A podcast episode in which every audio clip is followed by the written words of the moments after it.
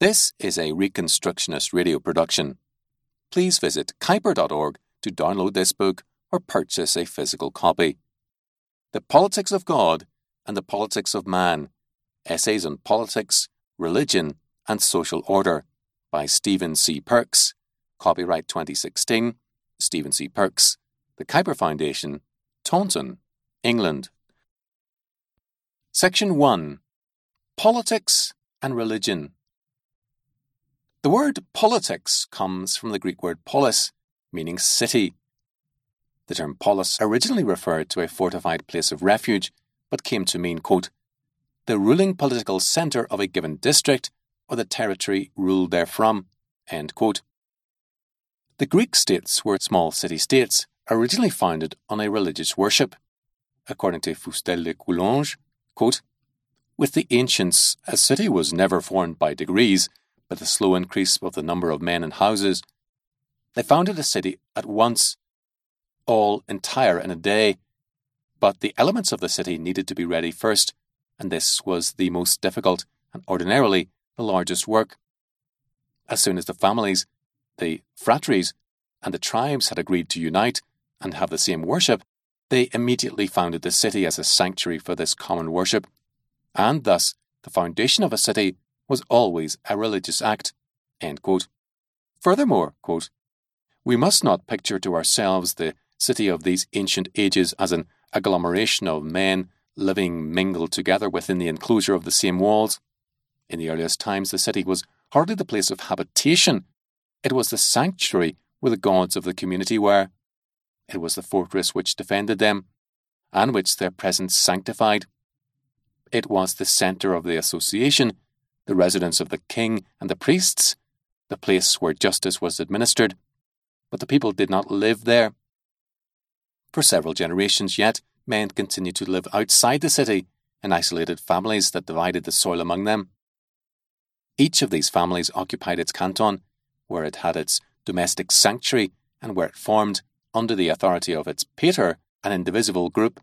Then, on certain days, if the interests of the city or the obligations of the common worship called, the chiefs of these families repaired to the city and assembled around the king, either to deliberate or to assist at a sacrifice. If it was a question of war, each of these chiefs arrived, followed by his family and servants. sua manus, they were grouped by phratries or curies and formed the army of the city under the command of its king. When the state grew to embrace a larger area, the term polis also embraced this wider area. Hence, the term had primarily a political sense. The polis is the political centre as opposed to the town in a geographical sense. Towns that were subordinate to the polis were not cities in this political sense. The concise Oxford Dictionary of Current English defines politics as, quote, the art and science of government, end quote. It is not pragmatism or, quote, the art of the possible, end quote, as Otto von Bismarck famously claimed. Politics deals with how society should be governed. What, then, is the relationship between politics and Christianity? Does Christianity have anything to do with politics? The correct answer to this question is that Christianity has a great deal to do with politics. Indeed, that the Christian religion is, by its very nature, a political faith. It is not merely that Christianity has a political dimension. Rather, in its purest form, that is, when it appears unmixed with the compromising effects of syncretism with false religions and idolatrous spiritualities that are alien to its own principles. The Christian faith is essentially political in nature.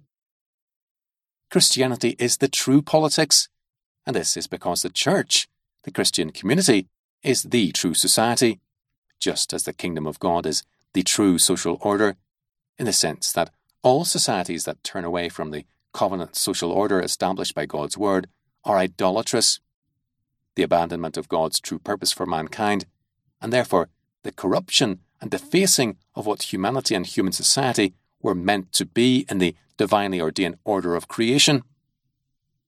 Rebellion against God and rejection of the covenant social order revealed in its law is a move from life, to death, from the true meaning of man's life to a false meaning for life, from the true humanity to human corruption and depravity, from true society to social dysfunctionality and disintegration, with all the consequences that such apostasy entails.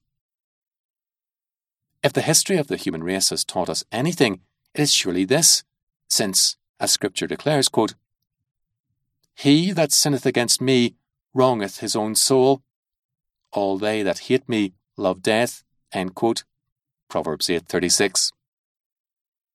In relation to the Christian religion, the term politics can be used in two senses, in a general sense and in a more specific sense. Christianity is inevitably political in both these senses. We shall look first at politics as a general category for understanding the Christian faith. Section 2 Politics as a general category for understanding the Christian faith. Most of the Greek city states of classical antiquity aspired to, and at various times established, some form of democratic rule, that is, government of the state by the quote, people, unquote, the free citizens. The Greek word for people in this sense was demos, from which we derive the English word democracy. In classical Greek, the term demos, quote, denotes the people as organized into a body politic, end quote, as opposed to the laos, which refers to the unorganized people at large. Demos is a political term. The assembly of the demos, for political purposes, was called the ecclesia. For example, in Athens, the ecclesia was the assembly of the demos at which all the officers of state not chosen by lot were elected. The ecclesia, therefore, was from the 5th century BC onwards in Athens and most Greek city states the assembly of the demos, the people constituted as a political body. It is the Greek word ecclesia that the New Testament uses to refer to the assembly or congregation of believers, and therefore that the Holy Spirit has chosen to denote the nature of the body of Christ, and which has usually, but quite erroneously, been translated in most English versions of the Bible as church. It is imperative, especially in the modern world, which is so much under the mesmerizing sway of post Enlightenment secular humanist idolatry of political power, that Christians recognize the significance of this fact. In using the term ecclesia to denote the assembly of the body of Christ, the society of the faithful, the Holy Spirit has given us an intensely political term. The body of Christ is a political body. She is the ecclesia, the congregation of the free men of the New Jerusalem.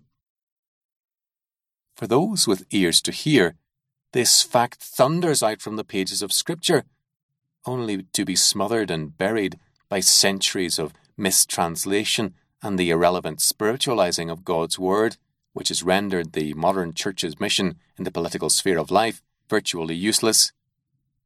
The result has been that, instead of discipling the nations to Christ as he commanded in the Great Commission, Matthew 28 18 20, the modern Church has been reduced to cleaning up secular humanism, accepting and compromising with its principles and practices, conforming to its institutional norms and way of life, content only with cleaning its collars and cuffs and presenting it as something it is not.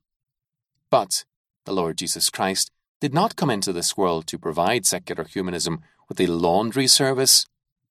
He came to claim the kingdoms of this world for himself as his rightful inheritance. Psalm 2 7 9. And he commissioned his church to disciple the nations. The church will not have fulfilled her mission, nor will she enter her rest, and therefore will not see the end of her tribulation, Acts 14:22, until it can be said that the kingdoms of this world have become the kingdom of our Lord and of his Christ. The word ecclesia is not a cultic term, that is, a term denoting the meeting of a group of people united by their devotion to a particular deity and the maintenance and promotion of his cultus. Ecclesia is a thoroughly political term, denoting the assembly or congregation of those who are members of a body politic. To be a member of the Christian ecclesia, therefore, means to be called out of the world of unbelief and sin and into a new political community with its own social order, the kingdom of God. There were many words available to denote cultic groups in classical Greek culture and literature, which the authors of the New Testament could have used to identify the church primarily as a cultic group devoted to maintaining the cult of Jesus. And indeed, pagan writers did use such words to describe the church. Even Eusebius refers to Christians as thiasotai, that is, members of a thiasos, a pagan religious term. But the Bible, written by men under the inspiration of the Holy Spirit, does not use such words of the church. It does not identify the church as a mystery cult. According to A.D. Nock, an inquisitive non believer in the ancient Roman world who gained access to a Christian assembly, expecting to find some kind of mystery cult, would have been disappointed. He would have heard, says Nock, quote, scriptural readings, a little wearisome perhaps by reason of their length, an exhortation like those of the synagogue, and his impression here also may well have been that this was of the nature of a philosophical school. If he was able to stay for the central ceremony, he would have difficulty in recognizing it as cultus in any ordinary sense. The officiates did not use a fixed form of words, followed, as in Roman prayers, through fear that the supernatural powers invoked would not give what was desired if one syllable or gesture was varied. Furthermore, in the context of the Greco Roman world in which the Christian gospel was first proclaimed outside Judea, the worship of Christ as an object of personal devotion was not prohibited. At the time of the Caesars, the ancient Roman laws prohibiting the worship of foreign gods were no longer strictly enforced, having been subverted by the many foreign mystery cults that were popular in Rome. Quote, the Romans, who were religiously inclined, says Augustus Neander, attributed their sovereignty of the world to this policy of conciliating the gods of every nation. Even without the limits of their own country, individuals of these nations were allowed the free exercise of their opinions, and hence Rome, into which there was a constant influx of strangers from all quarters of the world, became the seat of every description of religion. Charles Norris Cochrane refers to the quote, easy toleration which was normally accorded to unlicensed cults, quote, by the Roman authorities. Consequently, devotion to Christ and the maintenance of his cultus was not, in itself, considered a problem in ancient Rome at the beginning of the Christian era.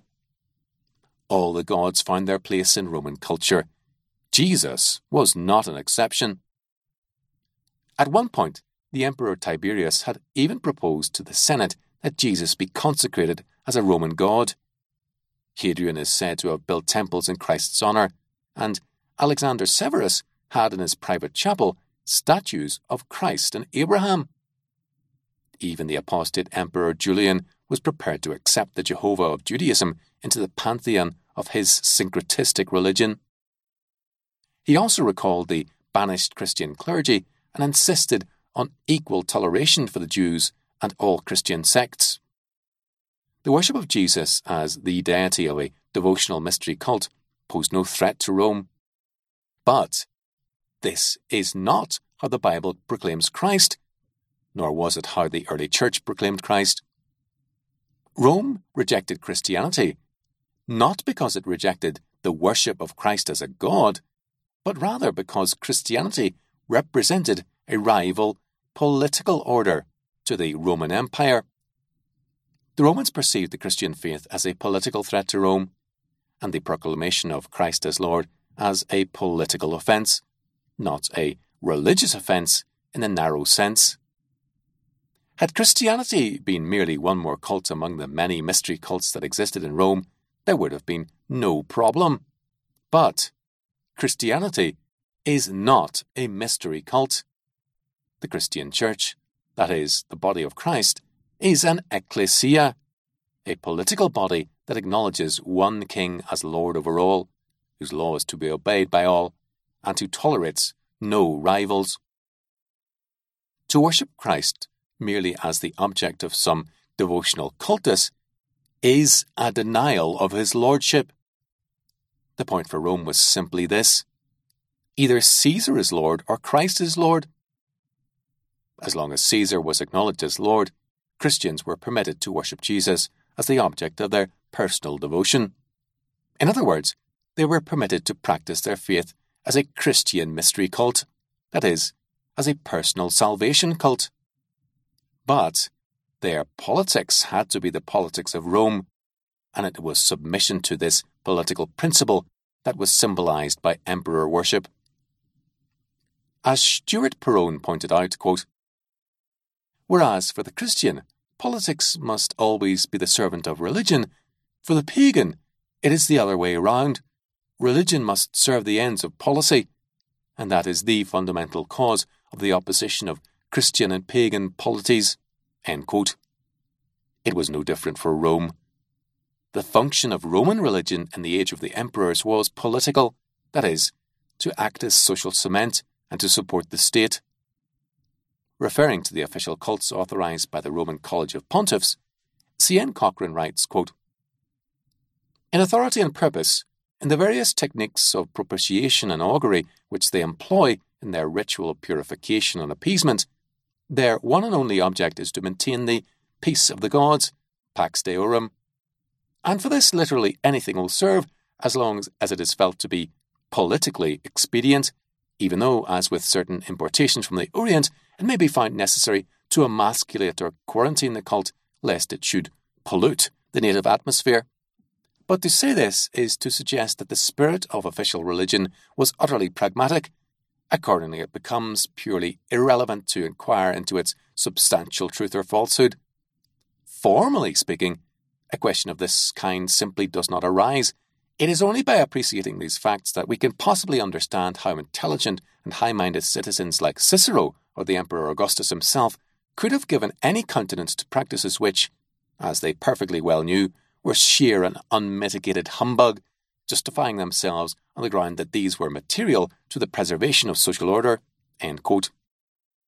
Accordingly, Seneca quote, attacked superstition but recommended the worship of the political gods both as quote, a matter of form unquote, and as expedient quote, for the binding of the masses to civil society. Augustus Neander observed that, quote, Ideas of the universal rights of man, of universal religious freedom and liberty of conscience, were altogether foreign to the views of the ancient world, nor could it well be otherwise, for with them the idea of the state was the highest idea of ethics, the end and realization of the supreme good. Consequently, the development of whatever else is good or an object of human desire, was made dependent on this. And so, even the religious element was subordinated to the political. They knew of none but state religions and national gods. It was Christianity that, first of all, and alone, substituted more enlarged views for this narrow principle of antiquity. Instead of national deities and the paramount obligation of political ties, it taught men to worship the one God of all human, and to see in all men alike the common image of that one God, while, in the place of the state as the centre of human interest, it substituted an universal kingdom of God, embracing and superior to all human polities. Looked at from this point of view, which was the only one actually taken by the ancient world, a defection from the religion of the state could not appear otherwise than as a crime against the state. Neander goes on to point out that, quote, all this especially applies to the ancient Roman world with its exclusive political principle, which engrossed every other interest. The great adversary of Christ, indeed, the great Antichrist in the early centuries of the Church's history, was the state, as conceived by classical antiquity, not the worship of pagan gods.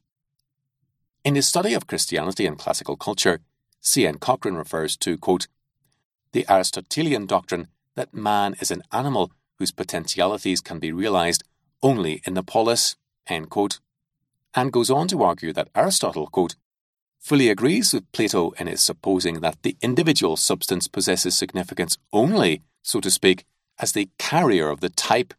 Furthermore, that while everything else in him belongs to the ephemeral world of generation and decay, the typical alone is permanent, essential, and intelligible. Finally, that for the realization of this permanent, essential, and intelligent part of his being, what he requires is to live in the polis. Moreover, for Aristotle, quote, the polis constitutes a response to the specifically human demand for a specifically human order.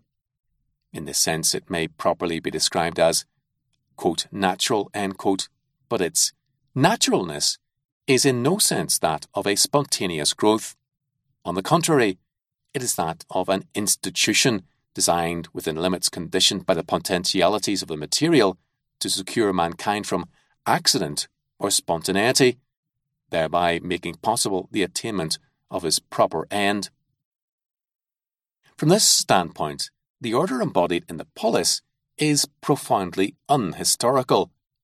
What it promises, indeed, is immunity from the flux, which is all that idealism discerns in mere movement. And this is the reason why, according to Aristotle, quote, the man who first invented the state was the greatest of benefactors. In other words, the state is man's saviour. It is that in which man lives and moves and has his being. Quote, if we call to mind, said Fustel de Coulanges, that among the Greeks the state was an absolute power, and that no individual right was of any value against it, we can understand what an immense interest every man had, even the most humble, in possessing political rights, that is to say, in making a part of the government, the collective sovereignty being so important that a man could be nothing unless he was part of this sovereign. His security and dignity depended upon this. The state, therefore, defines man, who is effectively conceived as being made in the image of the state. Similarly, Joseph Lecler writes that in Aristotle's Politics, the state is, quote, presented as a natural product of human evolution deriving from the life of the family and then from that of the village, as a, quote, perfect society, unquote, based on natural law without any aid from revelation, end quote. By contrast, in the biblical perspective, the state is not the natural product of the evolution of human society, but rather an institution established by divine mandate to mitigate specific evil effects of the abnormal condition prevailing as a result of man's fall into sin. For the Christian, God is the one in whom man lives and moves and has his being, Acts 17:28, the one in whose image mankind is made, and therefore the one who defines mankind in the ancient world, this spirit of Antichrist achieved its most potent manifestation in the cult of the Roman emperors. Speaking of the early church, Christopher Dawson said that, quote, the Christian regarded the official worship of the emperor as a supreme act of blasphemy, the deification of material power, and the setting up of the creature in place of the creator. So long as the empire confined itself to its secular function as the guardian of peace and order, the Church was ready to recognize it as a representative of God, but as soon as it claimed an exclusive allegiance and attempted to dominate the souls as well as the bodies of its subjects, the Church condemned it as a representative of Antichrist. Thus, the denunciations of the Apocalypse are as integral a part of the Christian attitude to the empire as St. Paul's doctrine of loyal submission. To St. John, the official cultus of the emperor, as organized in the province of Asia, is the worship of the beast, and Rome herself, the Dea Roma of the state religion, is the great harlot enthroned upon the blood of the martyrs. Sacrificing to the emperor, that is, the burning of incense on an altar before an image of the emperor, was an act of political compliance.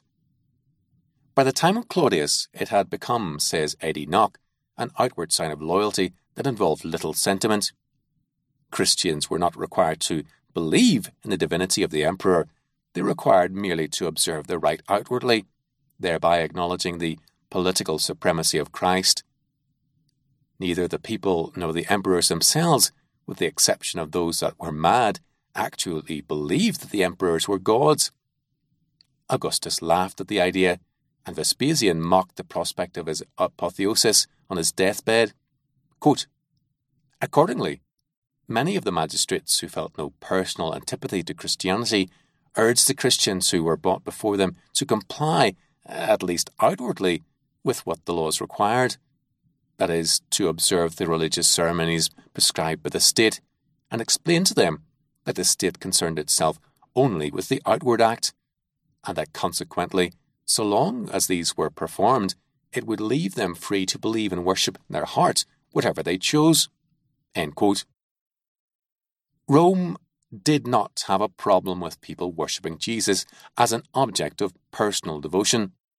The mystery cults were well established in Rome at the time of the persecutions. The practice of the Christian faith, as merely one more mystery cult among many, posed no threat to Rome. The problem was with the idea that someone or something other than Rome itself, as symbolized and embodied in the Roman emperor, should have a prior political claim on anyone's allegiance. The real battle that the early church faced was not between Christ and any of the pagan gods and religions, but rather between Christ and Caesar, both of whom claimed divine authority and sovereignty over the same world. This was a political battle. As Ethelbert Stauffer explains, quote, Such then was the inner state of the people of the Roman world. What was the truth? Reason of state must decide what was valid and invalid, what was to be said and not said, what was faith, Everyone had ceased to believe in the gods or the mysteries. All that was left was belief in the emperor. Nor was even that taken seriously in the end. No one believed anything. The veneer of piety masked an absence of all belief. Was the Christian far wrong when he said that the gospel in the Roman world was the witness to the truth in a world full of semblance and lies and self deceit? To speak of deceit was no cheap Christian reproach. But deceit was, in fact, the fatal sickness of the worship of the emperor, known by all, acknowledged by none. In other words, observing the cult of the emperor was a form of what we should perhaps today call, quote, political correctness, The political culture of ancient Rome, idolatry of political power justified by deceit, quote, spin, quote, offers a striking comparison with the political idolatry that characterizes modern Western culture, though the latter exists in a more consistently secularized form. The materialism of ancient Rome also offers comparison with modern Western culture. Nonetheless, the conflict between Rome and Christianity was primarily a political conflict. Quote, it is indeed true, wrote C.N. Cochrane, quote, that Christianity never preached or advocated the forcible overthrow of the Roman order. Nonetheless, it regarded that order as doomed to extinction by reason of its inherent deficiencies, and it confidently anticipated the period of its dissolution as a prelude to the establishment of the earthly sovereignty of Christ. Christianity was a political problem for Rome. The idea that the conflict between Rome and Christianity was a religious conflict, in the narrow sense of the term, that is, a conflict caused by the refusal of Christians to worship the pagan gods, is false. Francis Legge stated the real nature of the conflict between Rome and Christianity. Quote, the picture of, quote, Diana or Christ, representing a young woman called upon by a sympathetic Roman magistrate to choose between sacrificing to the statue of the many breasted Artemis of Ephesus and condemnation to death as a Christian, attained great popularity in its day and shows with fair clearness the view of the relations between paganism and early Christianity, supposed at the end of the last, that is, 19th century, to have been current in the first. Yet, hardly anything could give a falser idea of the religious history of the period. The officials of the Roman Empire in time of persecution sought to force the Christians to sacrifice not to any of the heathen gods, but to the genius of the emperor and the fortune of the city of Rome and at all times the Christian's refusal was looked upon not as a religious, but as a political offence. For the rest, the worship of the Olympian gods had, when Christianity came to the surface, almost entirely died out. and both Greek and Latin writers witness to the contempt with which it was regarded by both races at the beginning of our era. Nevertheless, the emperors continued to use the old religion for political purposes.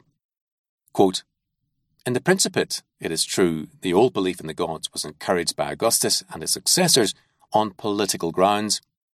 But the philosophers shrugged their shoulders at the superstition of the people, who worshipped the grave of Zeus in Crete, or recounted tales of heroes playing dice with the gods in the underworld, and bringing back a golden towel as a souvenir. And when Christians were offended by such stories of the gods, the philosopher Celsus smilingly explained that nobody really believed these things anymore and for that very reason, people should not be asked to believe their stories about Christ. It was the end of the old religion of the gods, which ceased to be taken seriously. Christopher Dawson makes the same point. Quote, the religious element in ancient culture, which had been the inspiration of civic patriotism in the 5th and 6th centuries BC, had almost disappeared from the cosmopolitan civilization of the imperial age. The temples and the gods remained, but they had lost their spiritual significance and had become little more than an occasion for civic ceremonial. Indeed, Dawson described the Roman Empire as the quote, greatest experiment in secular civilization that the world had ever seen, and goes on to point out that, quote, it is a mistake to suppose that the age of the empire was a religious one, because it was marked by so many new religious movements. The mystery religions and the tendency towards mysticism and asceticism are a proof of the religious bankruptcy of society, which drove the religious minded to seek spiritual life outside the life of the city and of society in an esoteric ideal of individual salvation. Even Stoicism, the one sect of the time which inculcated a disinterested ideal of social duty, was fundamentally an unsocial and individualistic creed the reigning culture had become almost completely secularized, and the religious and the social instincts were becoming opposed to each other. Moreover, as Ethelbert Stauffer makes clear, quote, the Roman authorities were fundamentally tolerant in religious matters. Every people of the empire could have its own beliefs, and every individual could strive for salvation in his own way. No religious community was suppressed so long as it fell in with public order only the worship of the emperor was obligatory on all, for it was grounded in imperial law, and the Roman authorities permitted no laxity in matters of law. The worship of the emperor was, therefore, not fundamentally a matter of belief, but one of public order and discipline, a duty for civilians and soldiers alike, an obligation of honour which every loyal subject strove eagerly to fulfil. Denis de Rougemont summed up the real nature of Roman society. Quote, Man no longer drew his unique dignity from some indestructible essence, but from the personage which he had become in the city, now that the city was supported by the edifice of the law and of the institutions duly set in a hierarchy. Social Puritanism, a morality of service of the state, is what made the grandeur of the empire and its subjects poverty of spirit if dissociation permanently hung over the Greek city state, it was collectivist sclerosis that brought about the fall of Rome. Christianity had to contend with no more than a civic religion which frustrated the hunger of the soul. The refusal of Christians to burn the incense was a political statement that Rome could not ignore without conceding everything, in principle, to the God of the Christians. Burning the incense was not something a Christian could do without conceding everything in principle to the Roman political idolatry that it symbolized. Refusal to burn the incense said everything. Quote, Caesar is not Lord, Jesus Christ is Lord. No sphere of life is beyond his jurisdiction, and no area of life is religiously neutral. Consequently, as Dawson points out, quote, it was inevitable that Christianity should come into conflict with the pagan government and society. To the ordinary man, the Christian was an antisocial atheist, quote, an enemy of the human race, quote, who cut himself off from everything that made life worth living. To the authorities, he was a centre of passive disaffection, a disloyal subject who would not take a share of the public service or pay homage to the emperor, Nor was the problem merely one of perception on Rome's part, that is, paranoia. According to Stauffer, quote, Christianity offered, in fact, the only open resistance in the whole empire to the cult of the emperor. This resistance movement became more and more dangerous through its alliance in the capital itself with the senators of the old school, and through its penetration of the ruling classes, of the court itself, and even the imperial family. As we have seen, the word ecclesia is an intensely political term, not a cultic term. For Christians to claim that they are members of the ecclesia of another kingdom with a divine king whose authority extends to all nations, and to whom all men must, and one day will, bow the knee, was a great political offence to Rome. Worse, it was treason against Rome, because Christ was proclaimed as a superior lord to Caesar, a king above the Roman emperor, to whom Christians prayed, quote, Thy kingdom come, thy will be done on earth. This is made clear by the complaints lodged against Paul and Silas with the rulers of Thessalonica by the non believing Jews. Quote, These all do contrary to the decrees of Caesar, saying that there is another king, one Jesus. Quote, Acts 17 7. Though malicious in intent, this was not a false claim. The Christians did proclaim another, and indeed a superior king. This is evident also in a church liturgy from the third century, which states, quote, Almighty God, to thee be the glory, the honour, the majesty, the adoration and worship, to thee and thy Son Jesus Christ, our Lord and God and King. To this the congregation responded, quote, It is worthy and meet, Christ is victor, Christ is King, Christ is Caesar, his is the glory for ever. Amen. Christians claim that Jesus is Lord, not the Roman Emperor. That lordship comprehends everything, politics included. In the end, the only way to save Rome politically was for Caesar to bow the knee to Christ. The problem with the Christians from the perspective of Rome was not that they worshipped the wrong deity, but that they were traitors to Rome. That is, they espoused a rival political order to that of Rome in this, the Romans were entirely correct, and nothing demonstrates this fact better than the use of the term ecclesia as the proper designation for the members of Christ's congregation. The Church, as the covenant community of the Lord's people, is a political organism. This concept of the covenant community as a political body is confirmed by Scripture in other ways. The Christian community is described in Scripture as a nation, quote, Ye are a chosen generation, a royal priesthood, and holy nation, a peculiar people. 1 Peter 2 9. It would be easy, given the familiarity of biblical language and imagery bequeathed to Western culture by 2,000 years of Christian history, to pass by this language without noticing anything of political significance in it. And indeed, this has usually been the case. But we must remember that this is a quotation from the Old Testament in which the people of Israel are described in the very same terms. Moses was commanded to speak these words to the children of Israel quote, Now, therefore, if ye will obey my voice indeed, and keep my covenant, then ye shall be a peculiar treasure unto me above all people, for all the earth is mine, and ye shall be unto me a kingdom of priests, and an holy nation. These are the words which thou shalt speak unto the children of Israel. Exodus 19 5 6.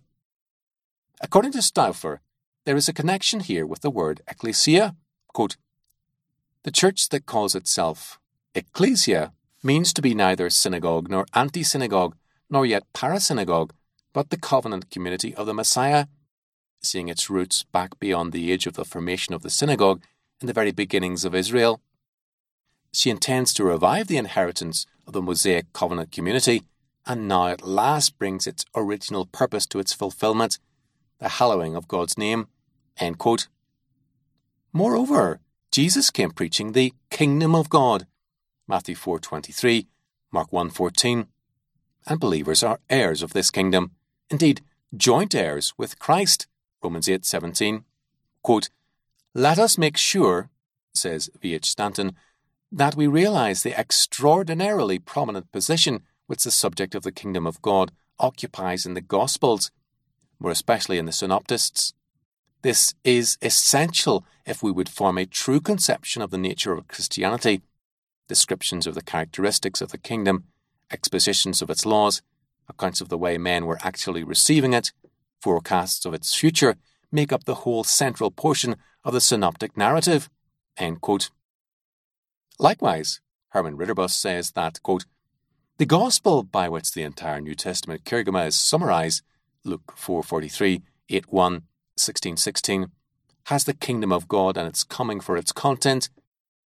It may be rightly said that the whole of the preaching of Jesus Christ and his apostles is concerned with the kingdom of God, and that, in Jesus Christ's proclamation of the kingdom, we are face to face with the specific form of expression of the whole of his revelation of God. In short, quote, in our Lord's teaching, the kingdom of God is the representative and all embracing summary of his distinctive mission. But the long established traditions of mysticism, pietism, and other worldliness among Christians have exercised an almost blinding influence upon the Church's reading of Scripture at many points. And this has made it all too easy to forget that a kingdom is a political concept, not a cultic concept. To speak of the kingdom of God is to speak of a divine political order that stands in contrast to the politics of man. Christians throughout the world are not merely members of the various nations who worship the same God in their personal devotions, they constitute a nation in their own right, a distinctive people, called out of and separated from the kingdoms of the world, and born from above through faith in Christ into another kingdom, a kingdom with its own political order. The form of this political order is absolute monarchy, regardless of the particular forms of administration under which the monarch's sovereignty is delegated to his ministers in the different spheres of life that is, family, church, state. The Christian nation is governed by an absolute monarch whose law is unchangeable, whose jurisdiction is unlimited, and whose will is final. His ministers or vicegerents who govern under his law in the various institutional aspects of the life of the nation may or may not be chosen by means of elections, depending on the nature of the institution. For example, elections may be used in choosing elders. Exodus 18:25, Deuteronomy 1:13 to 15, Acts 14:23, compare 6 3 to 6. But such elections have no place in the family. Nevertheless, those chosen by whatever means are bound absolutely to govern these institutions under the will of God as revealed in His law. This applies not only in the government of the Church, but in the family and the state also. No Christian politician chosen by whatever means or belonging to any particular political party has any dispensation to serve any other Lord. In his work as politician, he owes an absolute and unswerving loyalty and obedience to the Lord Jesus Christ. Rome recognized the inevitable conflict between Christ and Caesar that this fact created. So did the early church. It is the modern church's failure to recognize the inevitable and exhaustive nature of this antithesis that has, in large measure, rendered the church so irrelevant and powerless in the modern world. We can put this another way by saying that the modern church has failed to recognize that all political thought and action is inevitably religious, and that since Christianity is a religion, it must of necessity have a distinctive view of political order. Had the early Christians been prepared to do what the modern church on the whole seems prepared to do, namely to restrict the worship of Christ to a personal salvation cult, which is what the various permitted mystery cults were, there would have been no conflict with Rome. But they were not prepared to do this. The conflict was a political conflict because it was a religious conflict. It has been observed that in Rome, quote, the framework for the religious and family acts of piety was Rome itself, the central and most sacred community. Rome strictly controlled all rights of corporation, assembly, religious meetings, clubs, and street gatherings, and it brooked no possible rival to its centrality. One of the reasons for the later supremacy of the military bodies over Rome was the lack of any organised bodies within the state to provide a counterbalance to the two swollen bodies which became the rulers of the empire, the army, and the abiding and growing civil service. The state alone could organise. Short of conspiracy, the citizen could not. On this ground alone, the highly organised Christian church was an offence and an affront to the state and an illegal organisation readily suspected of conspiracy. The early Christians proclaimed Christ as Lord, not only with their words, but with their lives also, in the way they lived and organised themselves as a community. And in doing this, they were constituted a distinctive social and political order that was in direct and open conflict with the social and political order of Rome. Quote, Very early in her life, the Church set up agencies to deal with every sphere of life. They had their own courts, schools, exchequers, and hospitals. It was their faith that dominated every sphere of life. To have any area of life outside the Lordship of Christ was considered idolatry. The reason behind the violent Roman persecutions of the third century was not religious, but rather that, as the charge read, the Christian Church was imperium in imperio, a sovereignty within a sovereignty, an absolute authority within the jurisdiction of another. It was because they were regarded as politically subversive that they had to be destroyed.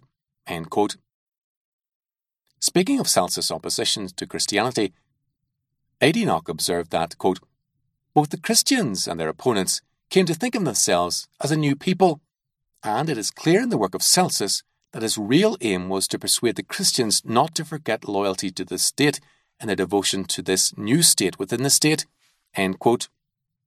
According to Allen Brent, quote, the victory of early Christianity and its success in annihilating its pagan rival, both as a political and intellectual force, is the victory of a state within a state, an imperium in imperio, which both challenged the state itself and sought finally and unsuccessfully to replace it totally. We must recognize, therefore, first, that the kingdom of God, the body of Christ on earth, and the Christian ecclesia are political concepts, and second, that the realization of these concepts in human life and society constitutes a distinctive form of political action. There is a sense, therefore, in which we can say that the kingdom of God is primarily a political order and that the Christian faith is primarily a political faith. Politics for the Christian is not merely one aspect of life among others, but the whole of it. Christianity is about politics.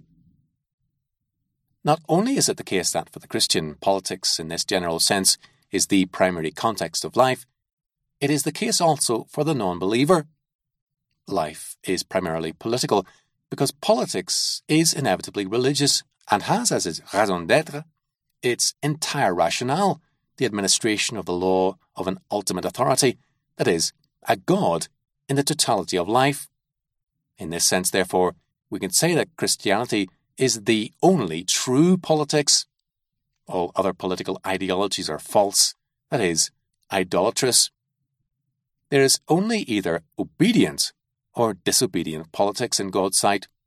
The body of Christ as the polis, the city of God, whose demos, people, constitute the ecclesia, the body politic of the kingdom of God, is a political organism, and all other political organisms are apostate and in rebellion against God, their only rightful king, to whom the nations of the earth have been given as his rightful inheritance. Christianity is the true politics, the only true politics. Christianity is primarily a political order because it concerns the kingdom of God, which is the heart of the Christian gospel, and which we are commanded to put first above all else. Matthew 6:33. It is important at this point that we understand precisely what is being claimed here and what is not being claimed. First, it must be remembered that I am using the term politics here in a wide sense as a general category for understanding the Christian faith. I am not, at least at this point, referring to a particular form of civil government or to a particular form of the administration of public justice. Second, it has been claimed that Christianity is primarily a political faith because it concerns the kingdom of God, which is a political order because a kingdom is a political concept. However, it is clear from Scripture that the kingdom of God is not of this world. John 18:36. There is, therefore, a radical break, a discontinuity, an antithesis between the kingdom of God and the kingdoms of the world. Christ's authority and power are not of this world. In other words, he does not derive his authority and power from the political orders and empires of men. His authority comes from God. But this does not mean that his authority has no relation to the world of politics and the empires of men, that it does not address the political life of men and nations. It does. We are commanded to pray, quote, Thy kingdom come, thy will be done, in earth as it is in heaven. End quote. Matthew 6.10. The source of Christ's authority and power is not in this world, but its object is the transformation of the kingdoms of this world into the kingdom of Christ. Psalm 2, Revelation 11:15. The Christian nation or kingdom is not just another political order among the many political orders that exist in the world. It stands out over and against these and is completely different in origin and nature. There is a complete antithesis between the two. Nevertheless, the theatre in which God's kingdom is to be manifested is the world of men and nations, not some vague, otherworldly spiritual realm. It is the nations that are to be brought under the discipline of Christ by the preaching of the gospel. Matthew 28, 18 to 20. Third, there is a fundamental principle of secular humanist politics that demonstrates very clearly the nature of the antithesis that exists between the kingdoms of the world, or the politics of man, and the kingdom of Christ, that is, the politics of God. In the politics of man, human government takes priority over all else. Man becomes the measure of all things. Man is supreme. This supremacy must manifest itself in the form of human government over all spheres of life. This inevitably leads to totalitarianism and the denial of human freedom in the name of man, indeed, even in the name of the rights of man.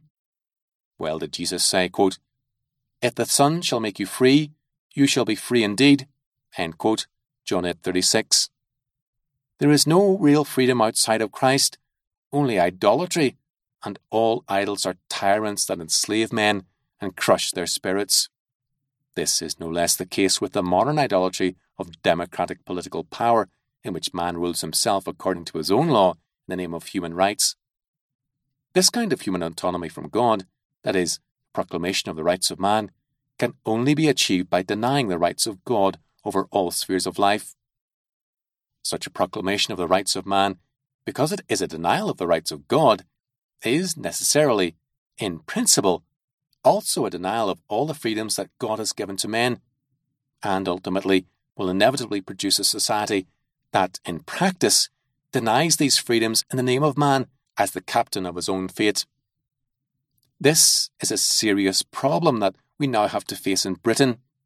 Politics in modern Britain has become a relentless campaign to strip men of their legitimate freedom under God and replace it with state control over the whole of life in the name of human rights that are superficial and ineffective and virtually meaningless to the individual. The antithesis here reaches its zenith in the idolatry of secular humanism, which offers real men, or rather, forces upon men, a new kind of salvation. A salvation in which the state, as the embodiment of man's own idea of himself as God, rules over every facet of human life and provides men with their rights and the solutions to all their problems. This is the state as God, the new Rome. Hegel even refers to the state as, quote, this actual God, quote. The only difference between ancient Rome and the new Rome is the more consistently secularized form in which the new Rome is manifesting its tyranny. Quote, Just as the Church organized the faith during the medieval era in Europe, says Shlomo Sand, the national state regiments it in the modern era the state sees itself as performing an eternal mission. It demands to be worshipped, has substituted strict civil registration for the religious sacraments of baptism and marriage, and regards those who question their national identity as traitors and heretics. This is a religion by which Western societies live today. And yet, the body of Christ, the Christian nation, those who are subjects of the kingdom of God, and who therefore belong to a different political order that claims their absolute loyalty, must also live among this apostate and rebellious political order in which man usurps the place of God and whose chief idol, the secular state, is accorded all the attributes of divinity, although in a secularized form. How are the Christians to do this? How are the members of the Ecclesia of God, a rival political order, to live among the political orders of men that now dominate society? How are we to live in the antithesis, while both maintaining that antithesis and, at the same time, supplanting the political orders of man with the political order of God's kingdom, so that the latter triumphs over and vanquishes the former? 1 John 5 4. How are we to practice the politics of God amongst the political orders of men? The correct response to this question will involve us in a great deal of sacrifice. It cost many of the early Christians their lives. Unfortunately, the way that the modern church has dealt with this question on the whole has been either to deny the validity of the question and embrace pietistic withdrawal, or, as with liberalism, to deny the antithesis. Neither approach is correct. If we deny the antithesis or the validity of the question, the result will be that we shall engage in the politics of man instead of the politics of God. This may be self conscious or unself conscious, but it will be inevitable.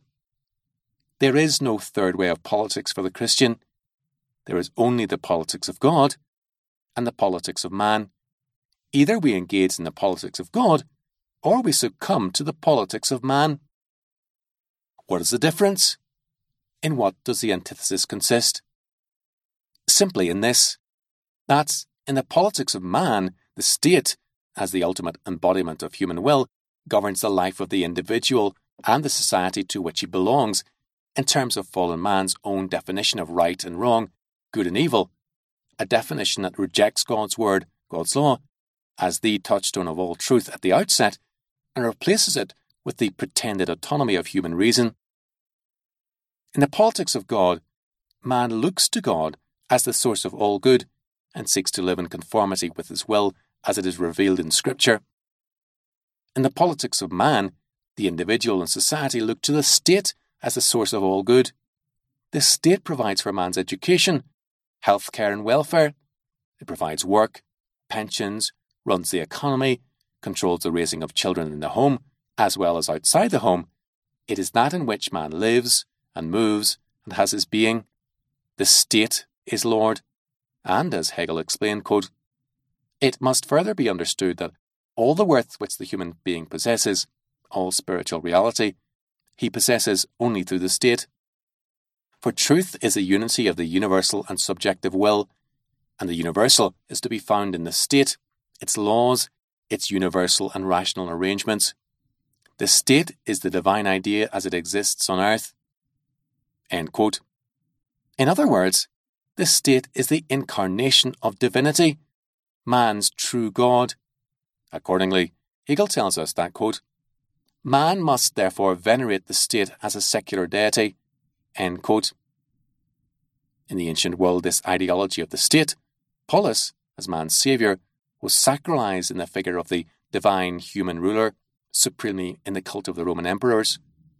The Church rejected this whole political ideology and confessed Jesus Christ as God incarnate, the divine human saviour and ruler, that is, Lord, whose kingdom is everlasting, and to whom all the kings of the earth must, and one day will, bow the knee, Caesar included.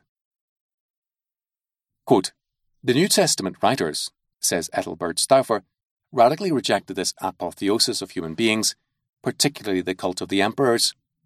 The rejection is expressed in three ways. First, they refuse the emperor any sort of divine honours or acclamation. None has the right to claim worship save God and his Christ. Second, the rejection is seen in the names and titles of honour that are bestowed on Christ. Titles taken over from the old biblical tradition, and which had become a staple part of the Christology of the primitive church, found a new use as providing an antithesis to Hellenistic ideas. New Hellenistic names and formulae were also added to the church's vocabulary, names claimed for Christ alone, and making him a rival to the emperor.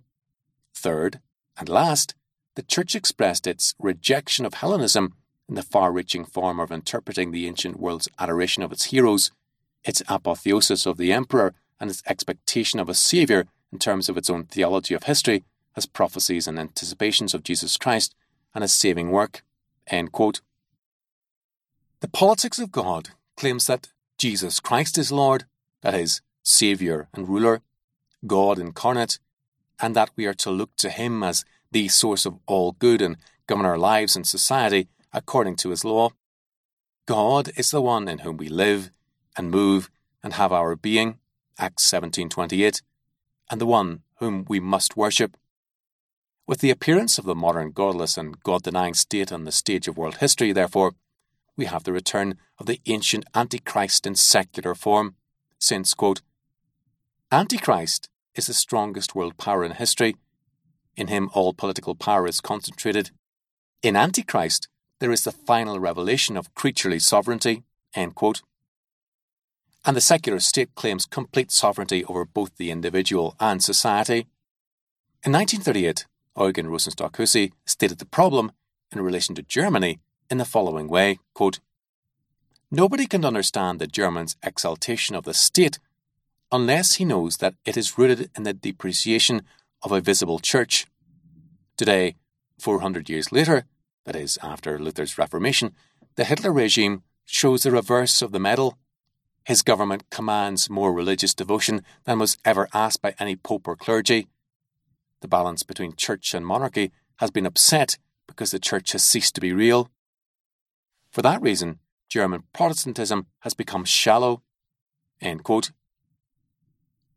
the modern state, man incarnates his own will as sovereign over his world. In other words, man becomes, in the form of the secular state, his own God. Genesis 3 5. What are the consequences? The triumph of secular humanism has led to a complete shift in the way people in British society think, speak, and live and it has also led to a complete shift in the way British society is governed. Under secular humanism, the control and regulation of life by the state will continue relentlessly. It has to, because this is the logic of the idolatry of man as his own God. This is why individual freedom is ultimately an obsolete concept for secular humanism. Even the terminology has now shifted decisively away from freedom to rights. This means that there has been a shift from the real, the tangible, the individual, to the abstract and the ideal, which must be embodied in some institution that has absolute control and authority. This move to the abstract is inevitable because individual men disagree and dispute with each other, and their rights cannot be harmonized on an individual basis. Therefore, the many, individuals, must always give way to the one, the abstract idea of human will which is embodied in the state. The one and the many cannot be reconciled on the basis of man as his own ultimate principle, man as God. The question, therefore, is this Can the abstract, the ideal, as embodied in the state, guarantee the freedom of the individual? The answer is that it cannot. In enforcing the rights of one, it must negate the freedoms of another. The state, therefore, must rule as an absolute authority and suspend the liberty of the individual in principle. This is the only alternative to total anarchy for secular humanism. According to Ernst Nolte, quote, the word totalitarian, in a sense of laying full claim to an obligation on a human being, is applicable to every religion, every outlook on the world and on life, even the liberal. But only in the eyes of liberalism is this form really purely formal, that is, not ultimately concretizable, and hence Kant's categorical imperative is its classic formulation. It leaves religions free, tolerates them, because it does not regard truth as demonstrable or personal freedom as definable. The only reason it is non totalitarian in the material sense and appears to abandon man to the mere whim of his moods is because, from a formal point of view, it is more totalitarian, that is, more inexorable than other ideologies. But in the West, it appears now that the more liberalism has become disconnected from the Christian cultural matrix in which it originally developed, the less its totalitarianism has remained purely formal, and the more liberal regimes have sought to realize this totalitarianism in concrete social forms, and consequently, the less freedom the liberal political establishment is willing to grant Christians in the modern liberal societies of the West.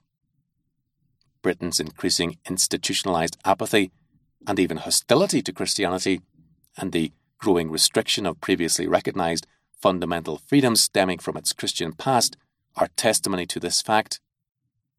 It is precisely this trend that gives modern liberal Western states the character of totalitarianism similar to that of ancient Rome.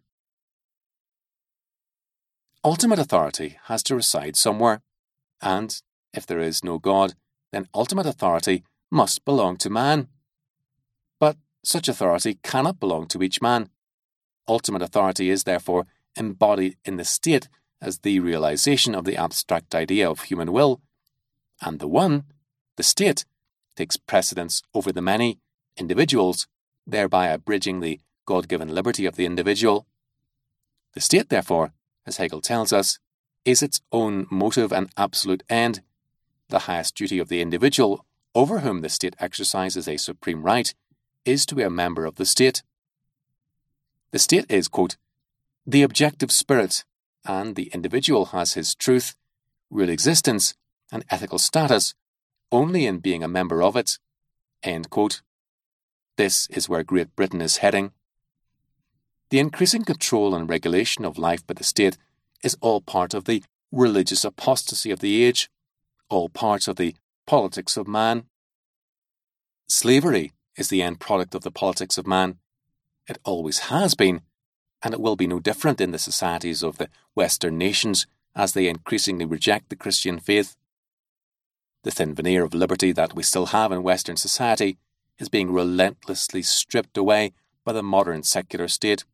Quote, While under the old order, says Christopher Dawson, the state had recognized its limits as against a spiritual power, and it only extended its claims over a part of human life, the modern state admitted no limitations and embraced the whole life of the individual citizen in its economic and military organization. The consequences for mankind of this idolatry of political power by modern secular states has been immense. From the reign of terror unleashed by the French Revolution to the mass murder programs of national and international socialism. Leaving aside those killed by the two world wars, over 100 million people were murdered in the 20th century alone by secular states in pursuit of the religious ideals of secular humanism. This is a fairly conservative figure, though not the most conservative. Gil Elliot, writing in 1972, estimated the total number of, quote, man made deaths, unquote, in the 20th century up to that point, including both world wars, between 80 and 150 million, and assumed a mean figure of 110 million, with World War I accounting for 10 million and World War II accounting for about 40 million deaths. A more recent conservative estimate, again including both world wars, has put the total number killed by the state in the 20th century at 188 million. A less conservative estimate puts the figure at 231 million. According to Jung Chang and Jon Halliday, the Chinese Communist state alone was responsible for over 70 million peacetime deaths under the leadership of Mao Zedong. Alexander Solzhenitsyn claimed that a similar number perished in the Soviet Union.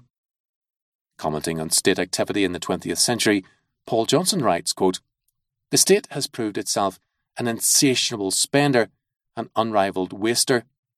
It has also proved itself the greatest killer of all time. By the late 1990s, state action had been responsible for the violent or unnatural deaths of some 135 million people during the century, more, perhaps, than it had succeeded in destroying during the whole of human history up to 1900. Its inhuman malevolence had more than kept pace with its growing size and expanding means.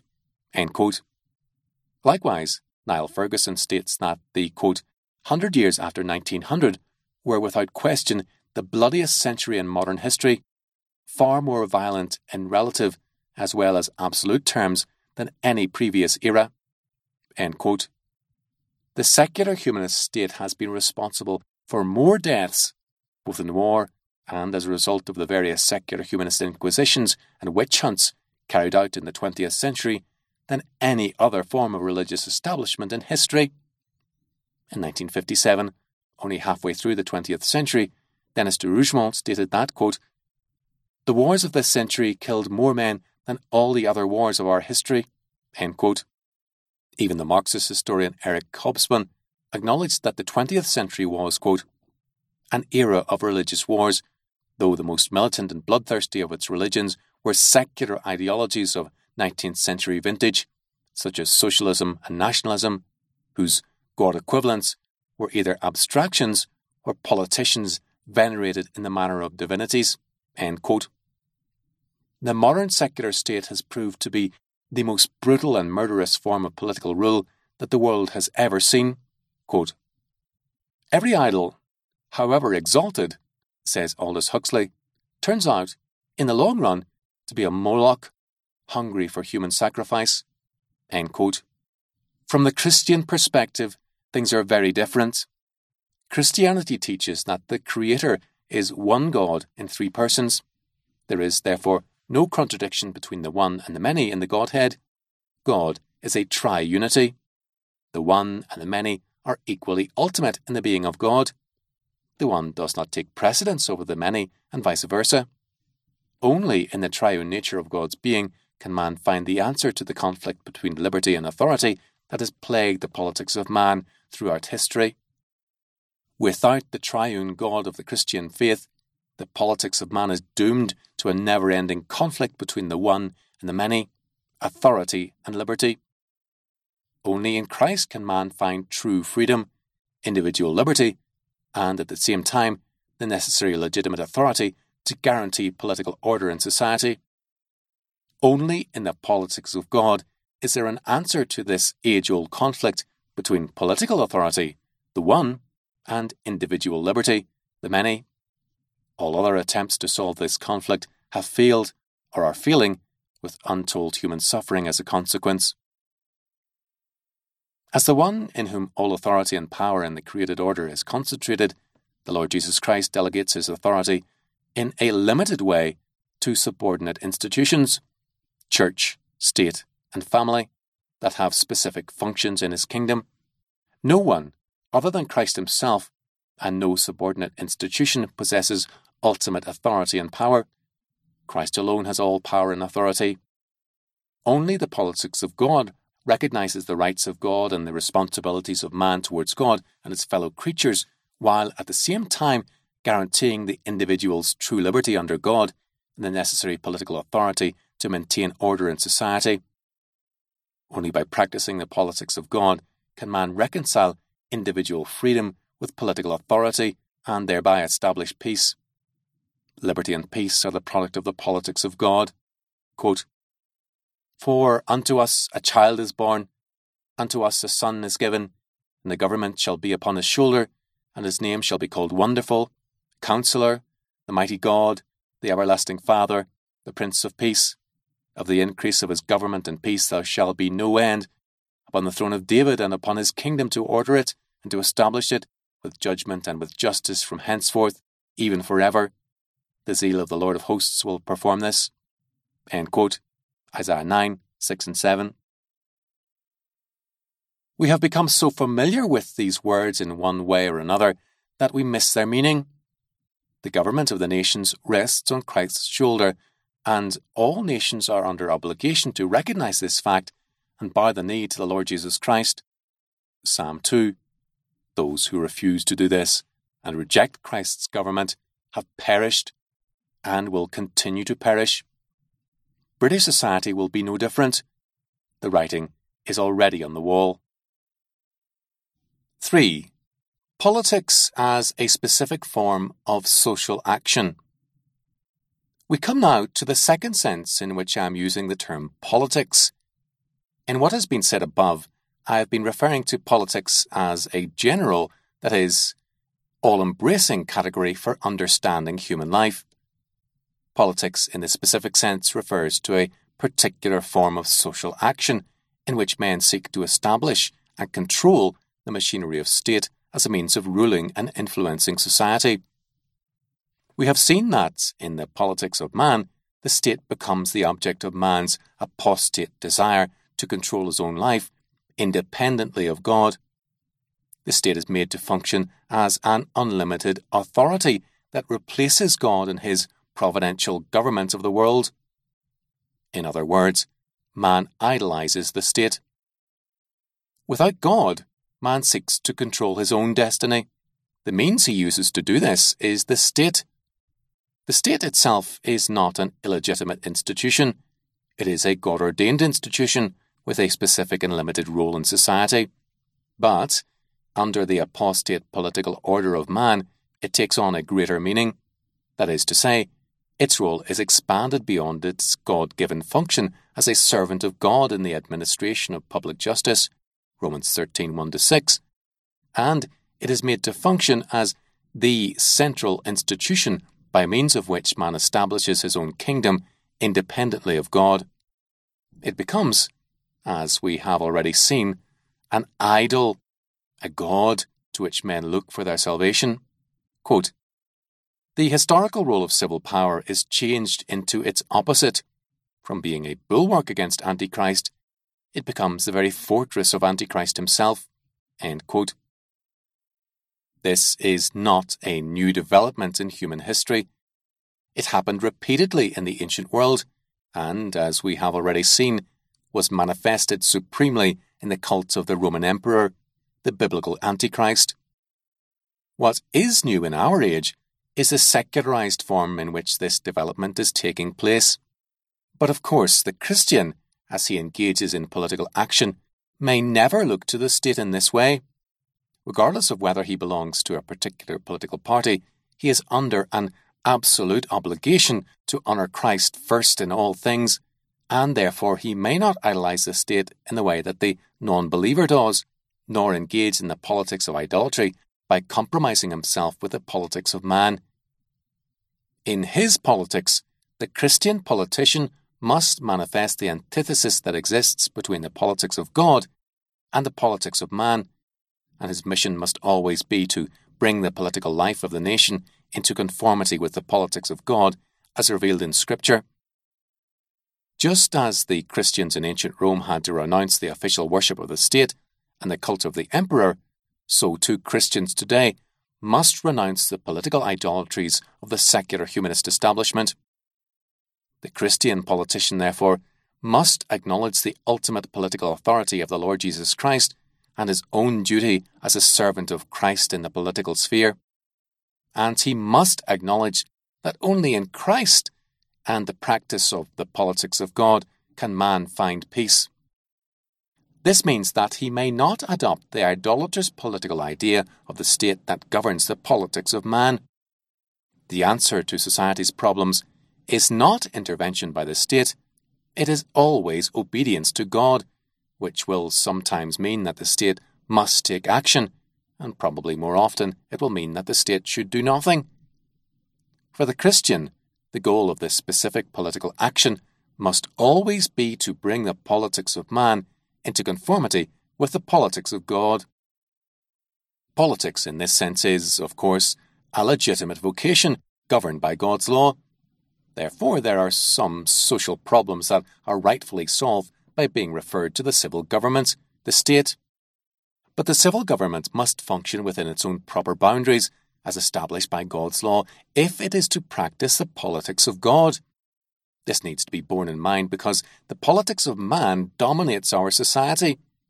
Christians can and do fall victim to the temptation to legitimize government action even when this action falls outside the God ordained boundaries of state competence. This error is the source of Christian socialism, which is a syncretistic religion, an accommodation to the politics of man by Christians that must be resisted and denounced by all who practice the politics of God. Section 4 practicing the politics of God.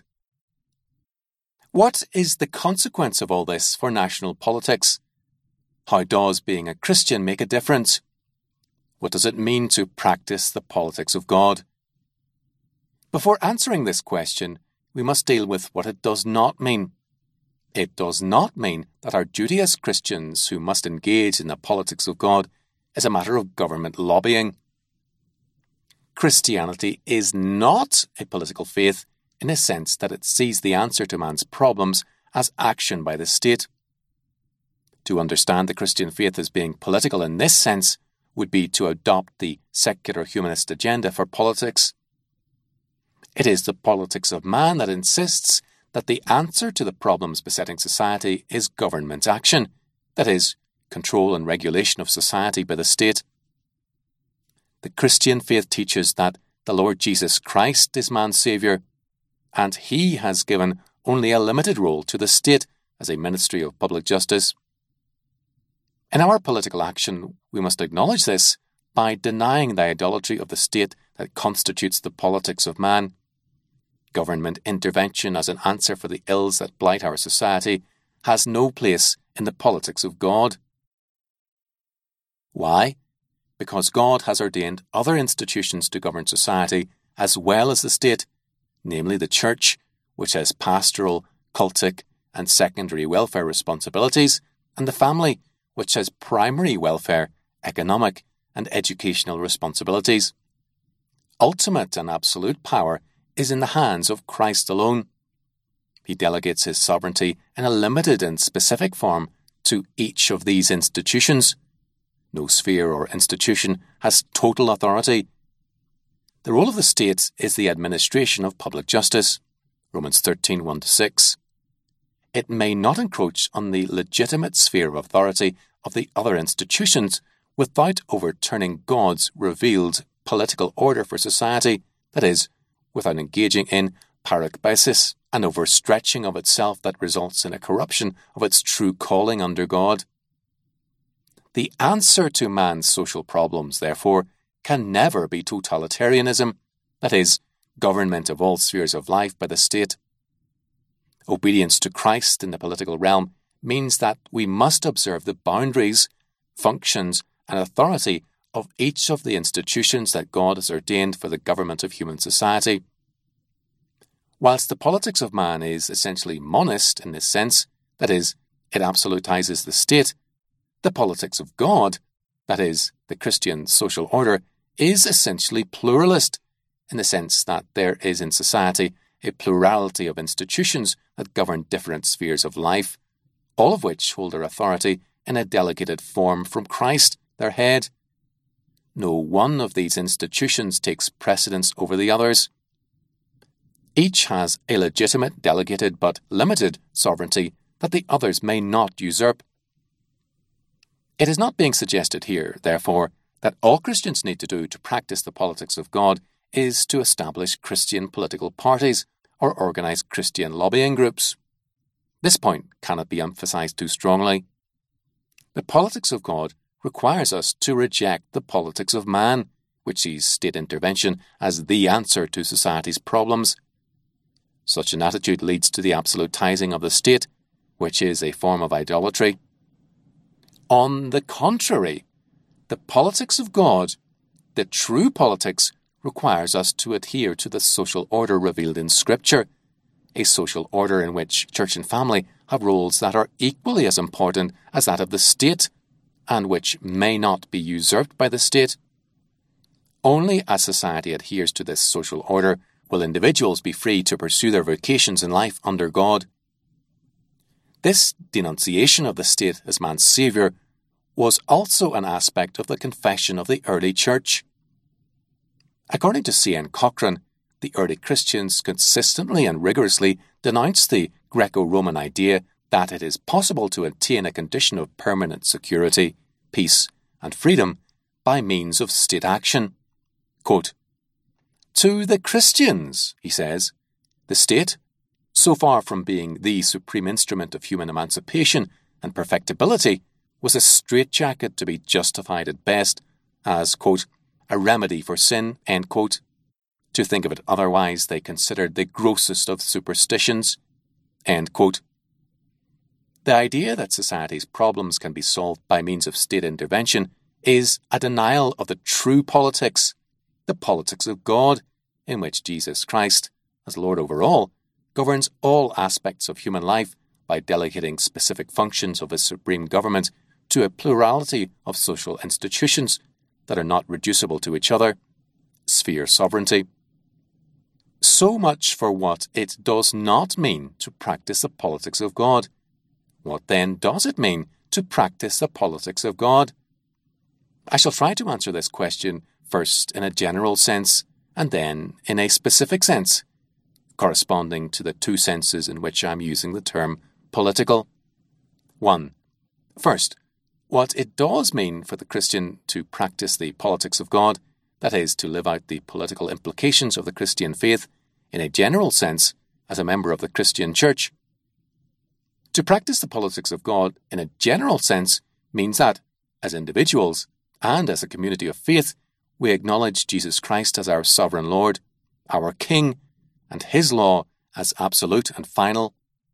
There is no court of appeal beyond God's word, God's law, to which men can turn, however such a court of appeal might be conceived, for example, as natural law, the law of reason, the common good, or any other notion in which sinful men may think that they can take refuge from the will of God, as this has been revealed in His law. The Church has often resorted to such sophistry in an attempt to mitigate what sinful men have sought to construe as the harsh and unrealistic law of God for themselves and their societies. But the real world is the world that God created, the world that fell into sin, and that the Lord Jesus Christ came to redeem.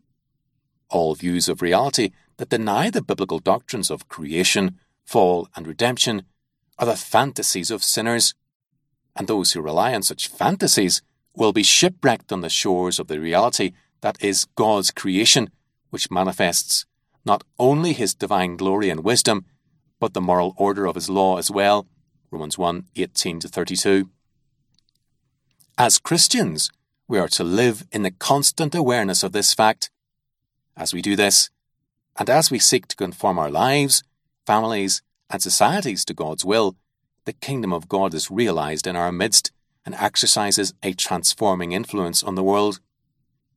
As we pray and live out the plea to God that His kingdom would come, and his will be done on earth as it is in heaven, the kingdoms of this world begin to be transformed by the gospel. In this sense, Christianity as a political religion is all embracing, all encompassing, that is, it embraces all of life. We serve a king who claims the whole of our lives. The absolute nature of Christ's kingship means that all aspects and spheres of life are to be subject to his sovereign will that in the whole of our lives and every facet of our being, as individuals, families, churches, as a community, a society, a nation, we are to glorify God by living in obedience to His will. He claims our marriage, our families, our children, our work life, which is to be pursued for His glory, no matter who our employer is, our economic life, our art, our music, our civil governments, indeed, the whole cultural life of the nation, and he demands that in all these things we should put his kingdom first, which is a political order, an absolute sovereignty that recognizes no area of religious or political neutrality, and requires all other religious and political communities to surrender unconditionally to his rule. The ancient Roman state, for all its evil, recognized this fact which so many Christians today deny, and that is why it persecuted the early Christians. The Church was primarily a political threat to the political religion of Rome. All of life is political in this sense. That is, not in the sense that Westminster or Brussels should control our lives. That is the politics of man, the religion of modern secular humanism, but in the sense that Jesus Christ is Lord of all and demands that Westminster and Brussels bow the knee to him, and acknowledge his political sovereignty over them. Christ did not merely demand that the Christians in Rome cease from worshipping Caesar, he demanded that Caesar should worship him. Nor does he today merely demand of us that we should cease from worshipping the political idols of Westminster and Brussels. He demands that Westminster and Brussels should worship him also. We have not preached the gospel properly until we have made this fact clear to Westminster and Brussels. Politicians have no special dispensation. Either Caesar or Westminster or Brussels is Lord or Jesus Christ is Lord and there can be no peace between Christ and Westminster until Westminster bows the knee to Christ. If it refuses, Christ will break it with his rod of iron. Psalm 2 9. Quote, Be wise now, therefore, O ye kings, be instructed, ye judges of the earth. Serve the Lord with fear, and rejoice with trembling. Kiss the Son, lest he be angry and ye perish from the way when his wrath is kindled but a little. Blessed are all they that put their trust in him. Psalm 2, 10 to 12. We have only one political Lord, Jesus Christ. All others are pretenders, usurpers. To be political is to be religious, that is, to acknowledge a God as the ultimate source of authority over the nation. For Rome, that God was Caesar. For Christians, it is the Lord Jesus Christ, and he commands his people to engage in the ultimate political war, the conquest of the whole earth and its subjugation to his sovereign will. But the means that we are to use in this process are not the means that the world uses in its political conquests. The world seeks to conquer new territory by means of physical and military coercion. The kingdom of God grows by means of the preaching of the gospel, the healing of the sick, the teaching of God's law to the nations, and works of mercy and charity. Nonetheless, the object of this war is the conquest of all nations, as Christ made clear in the Great Commission. In each sphere of life, then, the implications of Christ's political sovereignty must be worked out. One of these areas of life is civil government, what I have called politics in the specific sense. Therefore, we must now ask a second question. 2. What does it mean to practice the politics of God specifically?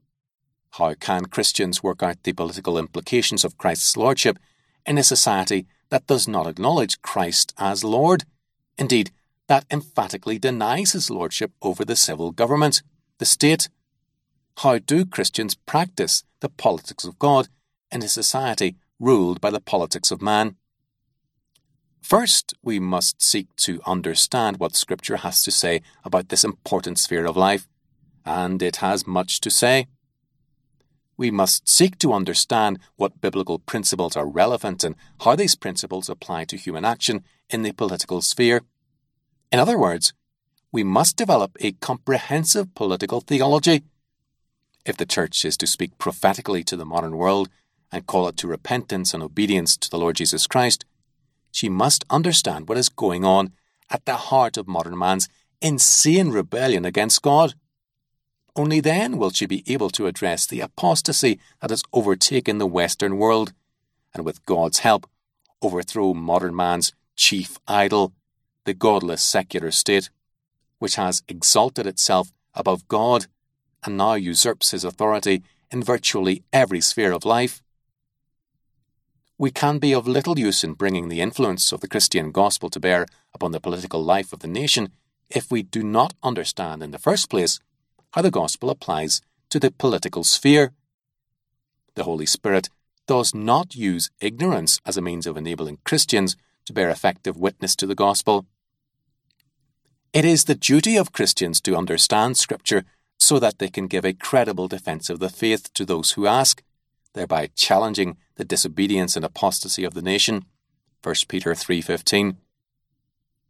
We may not be able to achieve in a few decades or even in our own lifetime the transformation of society by means of the gospel, but we are able to make a start that future generations can build upon. This is impossible, however, if we have never come to a proper understanding of the Christian principles that apply to our lives and society.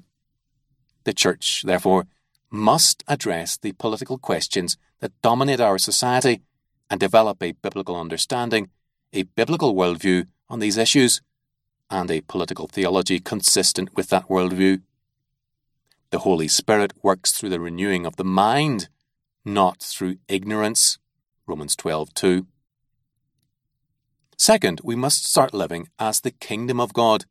The church should be a prophetic society, an alternative Christian social order that functions across the whole spectrum of human life and through the witness of this life in words and actions calls the world to repentance and faith in the Lord Jesus Christ. Only as the church incarnates the gospel in her life as a prophetic social order will the Great Commission be fulfilled. This means that we must start applying biblical principles to our own individual lives and to the church as a living community of faith and begin living as a true society in terms of a Christian worldview in those areas of life in which we do have the freedom and authority to apply biblical norms and standards. And there is a great deal of opportunity for this. Biblical principles of justice may at present be difficult to apply in the secular courts, but they can be applied in our personal relationships, in our family lives, in our church organizations, and in our communities. They can also be applied where churches and Christians are prepared to accept Christian arbitration services that use biblical principles of justice for resolving disputes. This was a practice of the early church that has the specific sanction of Scripture.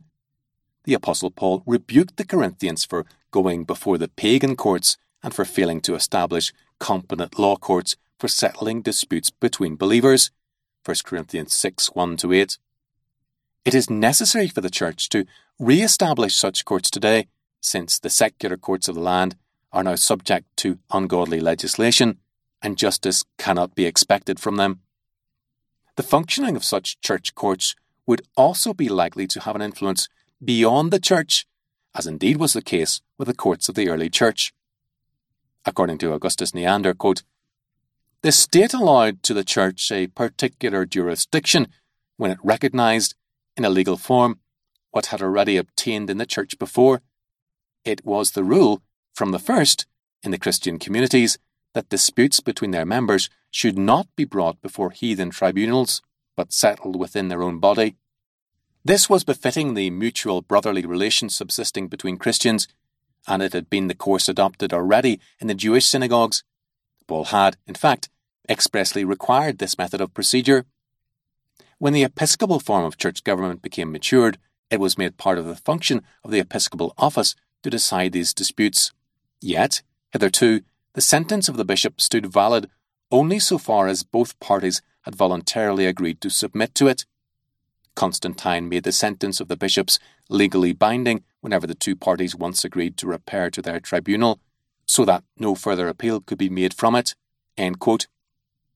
Likewise, Joseph Bingham states that, quote, Besides these, that is, the offices of bishops that were established by divine and canon law, there was one office more imposed upon them by custom and the laws of the state, which was the hearing and determining of secular causes upon the continual applications and addresses that the people made to them. For such was the singular character and repute of bishops, and such the entire confidence men generally reposed in them for their integrity and justice, that they were commonly appealed to as the best arbitrators of men's differences, and the most impartial judges of the common disputes that happened among them. And it is to be observed that, though there be no express text in the New Testament that commands bishops to be judges in secular causes, yet St. Austin was of opinion that St. Paul, in prohibiting men to go to law before the unbelievers, did virtually lay this obligation upon them, for he says, once again, that it was the apostle that instituted ecclesiastical judges and laid the burden of secular causes upon them, by which he means that the apostle gave a general direction to Christians to choose arbitrators among themselves, and that custom determined this office particularly to the bishops as the best qualified by their wisdom and probity to discharge it. As a consequence of this, quote, the functions of the city magistrate as the representative and protector of the people passed to the magistrate of the new society, the Christian bishop. While the former had become a mere puppet in the hands of the bureaucracy, the latter was the one independent power in the society of the later empire. While there are today neither biblical, logical, nor practical reasons why this work should be the domain of the clergy, indeed, there are good reasons why it should not be the domain of the clergy, for example, maintenance of sphere sovereignty, the establishment of such courts is a necessary and important part of the Church's work in the modern world. While there are today neither biblical, logical, nor practical reasons why this work should be the domain of the clergy, Indeed, there are good reasons why it should not be the domain of the clergy, that is, maintenance of sphere sovereignty. The establishment of such courts is a necessary and important part of the Church's work in the modern world.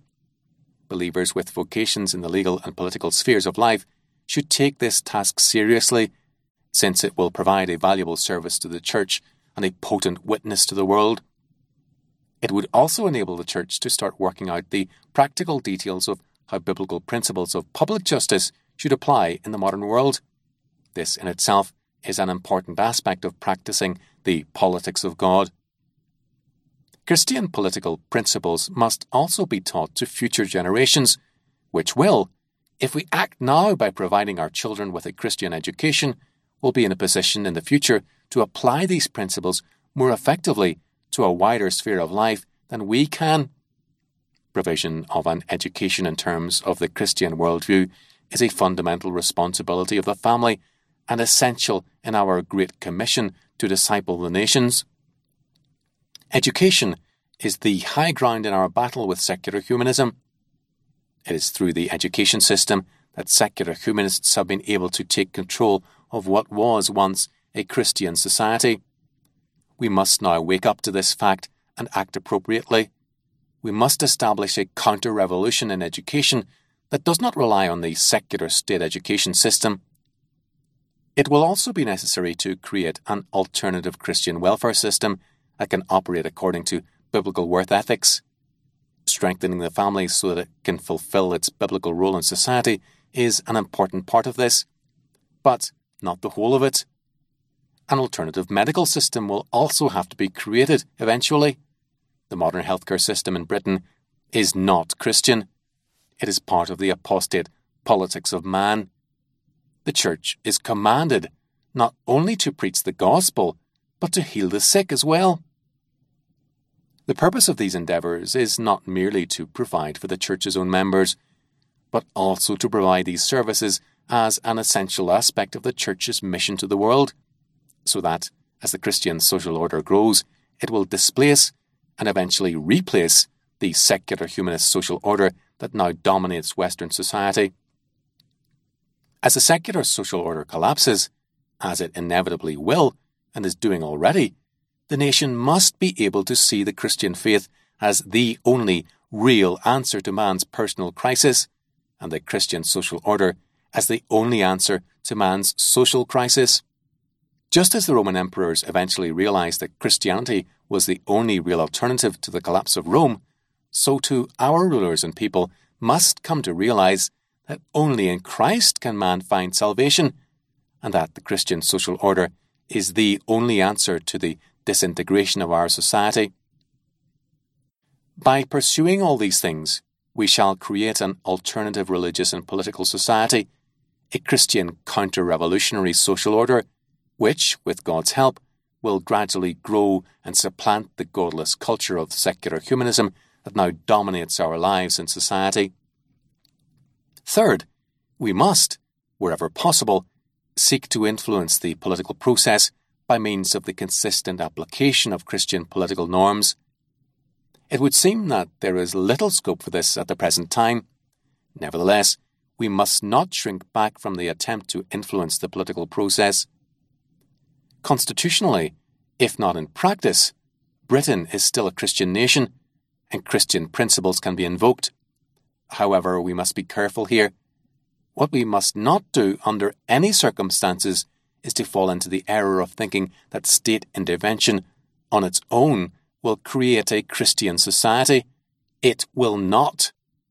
As we have seen, the attempt to solve all of man's social problems by means of government intervention is the definitive feature of the politics of man in the modern age of apostate secular humanism. The politics of God is based on completely different principles. In the politics of man, society looks to the state as a political idol, as a source of the good. In the politics of God, society is to look to the Lord Jesus Christ as the source of the good, and the answer to man's social problems is to be sought in obedience to this social order that he has revealed in his word. This means that the state must observe its God ordained boundaries and that the other institutions that God has established for the government and well being of the individual and society, church and family, must fulfill their God given roles in accordance with His Word. This is the only way to achieve social harmony, justice, and peace. It will not be possible for Christians to exert the kind of influence necessary to take captive the political institutions of the nation, that is, the state, for Christ, without first creating a counter revolutionary Christian social order with its own education, welfare, healthcare, and justice, arbitration systems that has already begun to supplant significantly the godless culture of secular humanism that now dominates society. A Christian agenda for political action must, therefore, recognize the importance of the other institutions that God has established for the godly government of society, church, and family, and it must aim at empowering these institutions so that they can function according to their God given roles. The good ordering of society, the Christian ordering of society, requires this. When these institutions once again begin to function properly according to their divinely appointed rules, much of the current burden of the state can be transferred to them, thereby enabling the state to pursue its God given role as a ministry of public justice more obediently. None of this is possible, however, unless Christians are prepared and willing to make the sacrifices necessary to establish local communities that enshrine and embody these ideals and practices in their daily life. In other words, unless they are prepared to establish communities of faith that function as real societies with their own distinctive social order.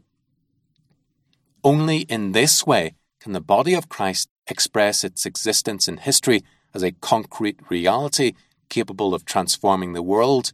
That is to say, only by living as a true society with its own distinctive social order can the body of Christ truly manifest the kingdom of God on earth. Section 5 Conclusion Christianity is a political faith, both in a general sense, in that it recognizes that Jesus Christ is Lord and teaches that all power and authority in heaven and on earth, and therefore all government of men and nations, is given to Him alone, and in a specific sense, in that it teaches that the civil government or state is commanded to recognize the rights of God and order its work according to the light of his word as his servant. Romans 13 1 6. Apostate politics, the politics of man, is a form of idolatry. As Christians, we must face this idolatry head on and oppose on every level and in every detail the politics of man with the politics of God. We cannot avoid the inevitable conflict that exists between the politics of God and the politics of man without abandoning our great commission to disciple the nations. Christians must stop running away from Goliath and take the political nature of the Christian faith seriously, as did the early church. If the church does not pose a political threat to the secular humanist state, it is because she has already bowed the knee to Caesar. Unfortunately, this is the situation today in Britain. The modern secular state is the chief idol of our age. If we fail to challenge this idolatry, we fail in our great commission to bring the nations under the discipline of the Lord Jesus Christ. The only way to challenge the politics of man, the politics of apostasy and sin, is with the politics of God. In order to do this, we need first to develop a comprehensive political theology that recognizes the rights of God as sovereign Lord over the whole spectrum of human existence. Second, we must create and maintain a counter revolutionary Christian social order based on this political theology. While we are not able to control Westminster and Brussels, we are able, if we are prepared to make the necessary sacrifices, to begin creating a true covenant society, an alternative Christian social order with its own education system, its own welfare system, its own healthcare system, and its own justice system. In other words, a state within a state. The influence of such a Christian social order would extend far wider than the Christian Church. Being dependent upon the godless secular state for these things is not an obedient alternative and is a servile condition that the Bible rebukes. Exodus 23 2, 34 12, 1 Corinthians 6 1 to 8, 2 Corinthians 6 14 and 15. Third, we must seek to conquer the political institutions of the nation for Christ by the influence we exert upon society. Only where the first two of these goals have been achieved significantly shall we be able to accomplish the third. None of this is possible, however, without the manifestation of the body of Christ on earth as a true covenant society functioning across the full spectrum of human life. That is, without the church functioning as the true social order, thereby manifesting the kingdom of God on earth. Nothing of what has been put forward here is unrealistic or fanciful. It is what actually happened in the first three centuries of the Christian era. The Church of the Imperial Age, said Christopher Dawson, quote, was to a great extent an alternative and a substitute for the communal life of the city state. Ethelbert Stauffer tells us that the early church was the training ground of a new conception of the state, for which she should have received praise from the state, but instead was constantly accused of being the enemy of the state. Quote, but among all the senseless political accusations levelled against Christians, there was one charge which the first Christians took upon themselves and which they had to take because it accorded with the facts. The first Christians rejected any attempt to deify the state.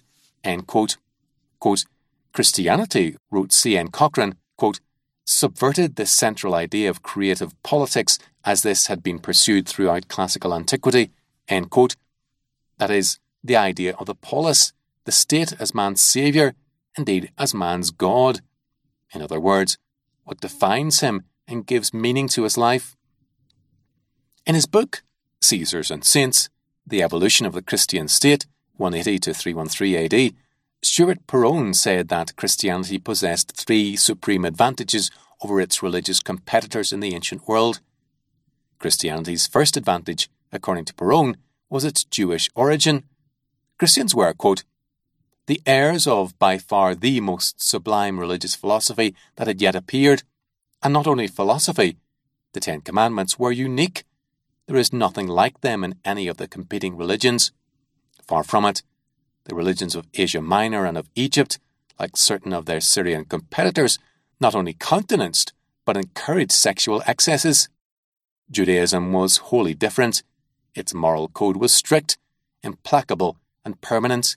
Christianity took it over in its entirety. That was its first advantage. The second advantage was that, whereas no one has ever seen Isis or Atargatis or Mithras or the rest, thousands had seen and known Jesus of Nazareth. He had lived in one of the most crowded regions of the whole empire. He was always on the move. He was famous. Men and women remembered his words, recited his deeds, it was possible for his first disciples to appeal to the memory of their auditors, and they did. But it is the third advantage mentioned by Perowne that particularly concerns us here. This third advantage that Christianity possessed over its competitors, said Perowne, quote, is one which has never been explained its organization. From the very beginning, from the days of Peter and Paul, it had been governed by an efficient and adaptable system its first martyr, Stephen, was a member of the administrative branch. No other faith had anything remotely resembling this organization. Nothing approaching the administrative unity of the Catholic Church had ever existed before, except in the Roman state. That was the problem. It was not a religious one at all, it was political. These Christians, this organized international society, was it to be the rival or the ally of the state? The Christian faith created a new society, an alternative social order that supplanted the society of late classical antiquity and the latter collapsed. Quote, the vital centre of the society of the future, end quote, says Christopher Dawson, quote, was to be found not in the city state, but in the Christian ecclesia, end quote. Describing the persecution of Christians under the Emperor Valerian in the third century, Perowne goes on to say, quote, Once again, it was the Christian society, not the Christian faith, which was prescribed as illicit. The persecution was, as usual, based on political and economic, not religious or theological grounds. Likewise, speaking of the transition from the late classical to the early medieval world, Dawson said that, quote, Christianity was not abandoned passively to the influences of its social environment. It had its own principle of order, its own social organs, and its own civic traditions. Christianity was not merely a doctrine and a life, it was, above all, a society, and it was the organic unity and continuity of the Christian society which preserved the spiritual identity of the Christian religion. The cultural mission of the Church created the spiritual and social foundations upon which Western civilization was built. Quote, During the long apprenticeship of the nations which followed the collapse of the Roman Empire, whilst the intellect of the lay community slumbered, the Church assumed almost unaided, the intellectual and moral leadership of civilization. This is how the Church exerted her influence upon and began converting the nations. It is our calling to continue that mission in our own lifetime and to prepare our children to continue the same mission in their lifetimes. Just as the decisive issue that faced the early church was a battle between Christ and Caesar, with the emperor as the embodiment and representative of the ideal of the state espoused by classical antiquity, that is, the biblical Antichrist, so too the decisive issue facing the modern church in the West is the battle between Christ and the apostate secular state, the modern Antichrist. Until the church recognizes this conflict and begins acting in terms of it, she will continue to decline and the state will continue to exercise dominion over her. If she is to conquer her enemies and fulfill her great commission once more, she must proclaim that Jesus Christ is Lord, that is, ruler, not the secular state. Victory will not come instantly, and it will not come at all without a great deal of sacrifice and tribulation, but this is the mission to which we are called. We must pick up our cross and follow the Lord Jesus Christ. The time is ripe for a change of politics in Western society. The question is simply this Is the Church, the body of Christ on earth, prepared to make the sacrifices necessary to challenge the politics of man and replace it with the politics of God? God does not grant religious neutrality to the state. The state must kiss the Son or perish by the way. Psalm 212. Christianity is the true politics the church must start living out this truth with every breath that she takes. And this means that Christians must once again constitute themselves an imperium in imperio, a state within a state, a kingdom that will transform the world by bringing all things into subjection to the Lord Jesus Christ. Only when she does will the world be delivered from the tyranny and idolatry of the politics of man. Excursus, the grammar of the Great Commission. It is a common misconception that the Great Commission is a command to make disciples of individuals from among or out of all the nations, that is, to engage in personal evangelism or, quote, soul saving, end quote. It is not. Strictly speaking, the English language has no verb to disciple the nearest the Oxford English Dictionary comes to such a verb is to discipline. Consequently, Tyndale, the Geneva Bible, and the Authorized Version translate the first part of Matthew 28:19 as, quote, Go ye, therefore, and teach all nations, end quote, which preserves the grammar of the Greek original by using a transitive verb, teach, with the phrase, quote, all the nations, quote, as the direct object of this verb. However, The Revised Version's translation of Matthew 28:19 reads, quote, Go ye therefore and make disciples of all the nations. End quote. There are two problems with this modern translation. First, it turns the Greek verb to disciple, mathetevo, into the English verb to make, and the direct object of this verb becomes the English noun disciples instead of nations. Second, it turns the direct object of the Greek verb into a genitive.